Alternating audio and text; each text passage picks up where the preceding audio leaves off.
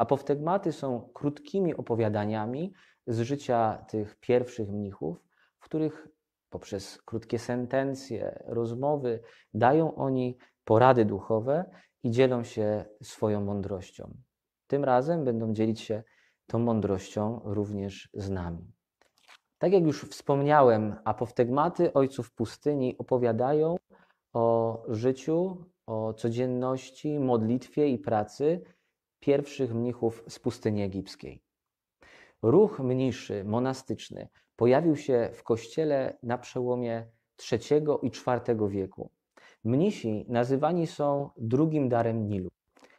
Pierwszy dar Nilu to oczywiście cywilizacja starożytnych faraonów, natomiast drugi dar Nilu to są właśnie mnisi. Chciałbym Was dzisiaj zaprosić na spotkanie z wyjątkowym mnichem. Dlaczego tak wyjątkowym? Ponieważ nazywa się go ojcem wszystkich mnichów, a do jego imienia dodaje przydomek Wielki. Mowa oczywiście o świętym Antonim Wielkim, zwanym też pustelnikiem. Antoni urodził się mniej więcej w połowie III wieku. Należał do zamożnej rodziny. Niestety szybko został osierocony.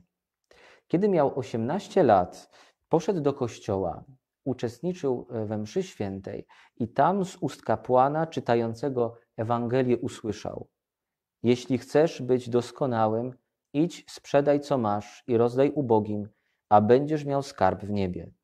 To oczywiście jest fragment Ewangelii według świętego Mateusza. On tak bardzo przejął się tymi słowami, że postanowił zostawić wszystko dosłownie.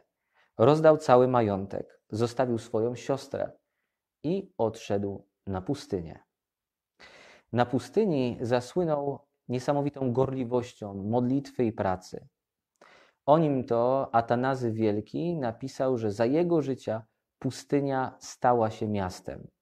Tak wielu chciało za nim pójść na pustynię, tak wielu chciało dotknąć jego świętości, usłyszeć jego porady duchowe, po prostu popatrzeć na życie świętego mnicha, że jego pustelnia coraz bardziej się zapełniała.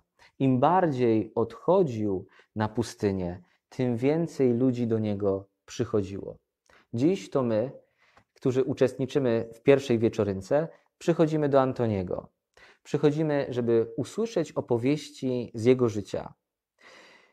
Zachęcam, żeby przed przeczytaniem tego fragmentu wyobrazić sobie właśnie pustynię egipską. Miejsce, w którym króluje demon. Bo dla ojców pustyni pustynia była właśnie domeną demona. Tam, jak pisze Ewagriusz, inny mnich z IV wieku,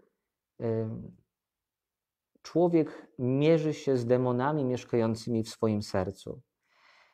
Na co dzień może tego aż tak nie doświadczamy, ale teraz, kiedy wyszliśmy na pustynię kwarantanny we własnym domu, myślę, że te demony jakoś się w nas odzywają. Zazdrość, niecierpliwość, gniew. Z tym mierzymy się na co dzień, a myślę, że szczególnie na pustyni. W takim razie posłuchajmy opowieści świętego Antoniego Wielkiego. I zobaczmy, co ten mnich z przełomu wieków III i IV ma nam dzisiaj do powiedzenia. Kiedyś tłumy wychodziły na pustynię, żeby go posłuchać, a dziś my przed naszymi komputerami, smartfonami możemy posłuchać jego mądrości zapisanych w apoftegmatach. Przenosimy się zatem na pustynię egipską. Święty Antoni, kiedy mieszkał na pustyni, popadł raz w zniechęcenie i wielką ciemność wewnętrzną. I powiedział do Boga: „Panie, chcę się zbawić, ale mi myśli nie pozwalają. Co mam robić w tym utrapieniu? Jak się zbawić?” I chwilę potem, wyszedłszy na zewnątrz, zobaczył Antoni kogoś podobnego do siebie, kto siedział i pracował, Potem wstawał od pracy i modlił się, a potem znowu siadał i plótł linę i znów wstawał do modlitwy. A był to anioł pański, wysłany po to, aby go pouczyć i umocnić. I usłyszał Antoni głos anioła. Tak rób, a będziesz zbawiony. Gdy to usłyszał, odczuł wielką radość i ufność, a robiąc tak, osiągnął zbawienie. Tyle. Cała opowieść. Co ten krótki apoftegmat jest w stanie nam powiedzieć dzisiaj? Co święty Antoni chciałby powiedzieć nam dziś w pustelniach naszych domów? Antoni popadł w zniechęcenie i w wielką ciemność wewnętrzną. Myślę, że ci, którzy teraz siedzą w domach ze swoimi młodszymi braćmi lub siostrami, ze swoimi dziećmi, mogą zobaczyć to zniechęcenie szczególnie na nich. Ale też wydaje mi się, że każdy z nas to zniechęcenie w jakiś sposób odczuwa. Niecierpliwość, nuda, rutyna codziennego życia. Nie trzeba takiego wyjątkowego stanu jak dziś, żeby to odczuwać. Myślę, że na co dzień, wchodząc w rytm pracy, szkoły, studiów, późnych powrotów do domu i wczesnego wstawania, człowiek popada przez jakiś czas, za jakiś czas w zniechęcenie. Człowiekowi odechciewa się tego wszystkiego, ma już wszystkiego po kokardkę.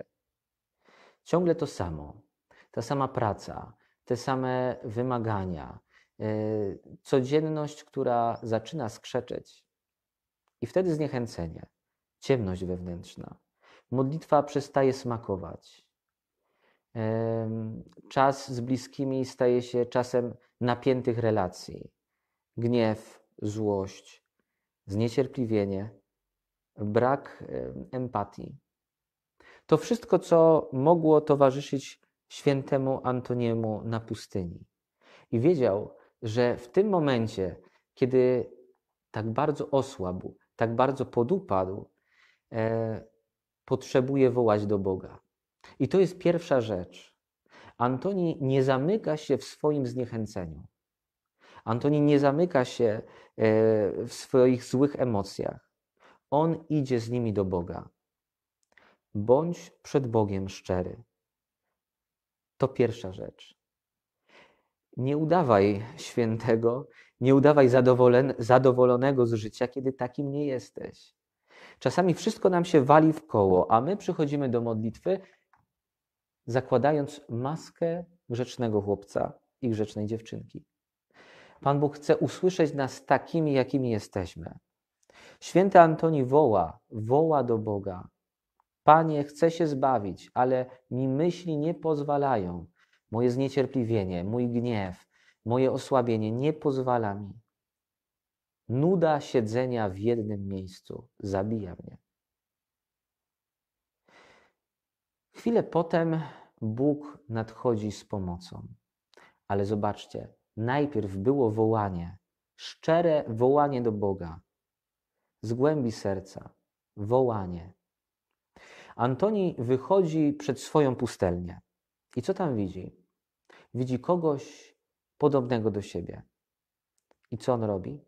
Robi to, co Antoni zwykle robił każdego dnia. Praca. Prosta, ręczna praca. Mnisi pletli koszyki, wyplatali liny po to, żeby to potem sprzedać na targu i mieć za co żyć. Albo rozdawać jałmużnę. Prosta praca. Przez cały dzień taka sama. Można by ją porównać do pracy, którą wykonują ludzie w fabrykach, na linii produkcyjnej, do małej manufaktury albo do jakiejś innej, bardzo rutynowej pracy. Ale to nie wszystko. Antoni, a w zasadzie ten anioł, który wyglądał jak Antoni, wstawał do modlitwy, przerywał pracę i unosił ręce do Boga. Znany nam gest Oranta. Podniesione ręce do Boga. I znów siadał do pracy, plótł linę. Wstawał podnosił ręce i siadał. I tak przez cały dzień. I usłyszał Antoni głos, głos anioła. Tak rób, a będziesz zbawiony. Myślimy sobie, wspaniała porada. Czyli co? Mam nadal siedzieć w swojej rutynie? Mam być nadal wtłoczony w te same foremki? Anioł mówi tak. Bóg przez anioła mówi tak. Bo twoja codzienność cię zbawi. Wierność twojej codzienności, wierność modlitwie i obowiązkom pokazuje, że kochasz. Nie ma miłości bez wierności. Miłość to wybór drogi miłości i wierność wyborowi, mówi święty Augustyn. Wierność wyborowi. Antoni wybrał tak, wybrał. Wyszedł na pustynię. Zbawienie, miłość przychodzi przez wierność powołaniu. Wierność powołaniu znudzonego księdza. Wierność w powołaniu znudzonego brewiarzem mnicha. Wierność w powołaniu mamy, która nie może już wytrzymać marudzenia swoich dzieci. Wierność męża, który trwa przy żonie. Wierność ucznia, wierność swoim obowiązkom. Wierność studenta, który nie opuszcza wykładu. Przez to przychodzi miłość, przez to przychodzi zbawienie. Kiedy Antoni to usłyszał, odczuł wielką radość i ufność, a robiąc tak osiągnął zbawienie. Zbawienie nie jest gdzieś indziej. Zbawienie nie jest daleko Antoniego. Ono jest w jego rękach. Bóg daje mu narzędzia, jego pracę i modlitwę, wierność obowiązkom, wierność modlitwie, miłość. Przez proste, codzienne gesty. Pomyślmy tak teraz o naszej kwarantannie. Pomyślmy o tym czasie, który teraz przeżywamy. Wierność temu postanowieniu bycia w bezpiecznym miejscu. Wierność służenia swoim bliskim tam, gdzie jestem. Ona daje mi do ręki narzędzie. Narzędzie miłości, którym dążymy do zbawienia. Bo to finalnie Bóg nam go udziela. To finalnie Bóg w każdym momencie podtrzymuje w nas gorliwość. Szczególnie wtedy, kiedy jest nam ciężko. Szczególnie wtedy, kiedy go nie czuć. Szczególnie wtedy, kiedy go nie widać. To jest mądrość Ojców Pustyni. To jest mądrość świętego Antoniego. Pierwsze spotkanie ze świętym Antonim. Będziemy ich mieli jeszcze kilka, ale będziemy poznawać też innych świętych mnichów. Dobrze, mam nadzieję, że ta opowieść was nie znudziła i że ta opowieść w jakiś sposób pomaga wam przeżywać tą codzienność. Codzienność, w której spotykamy Boga. Przez wierność swoim obowiązkom i swojej modlitwie.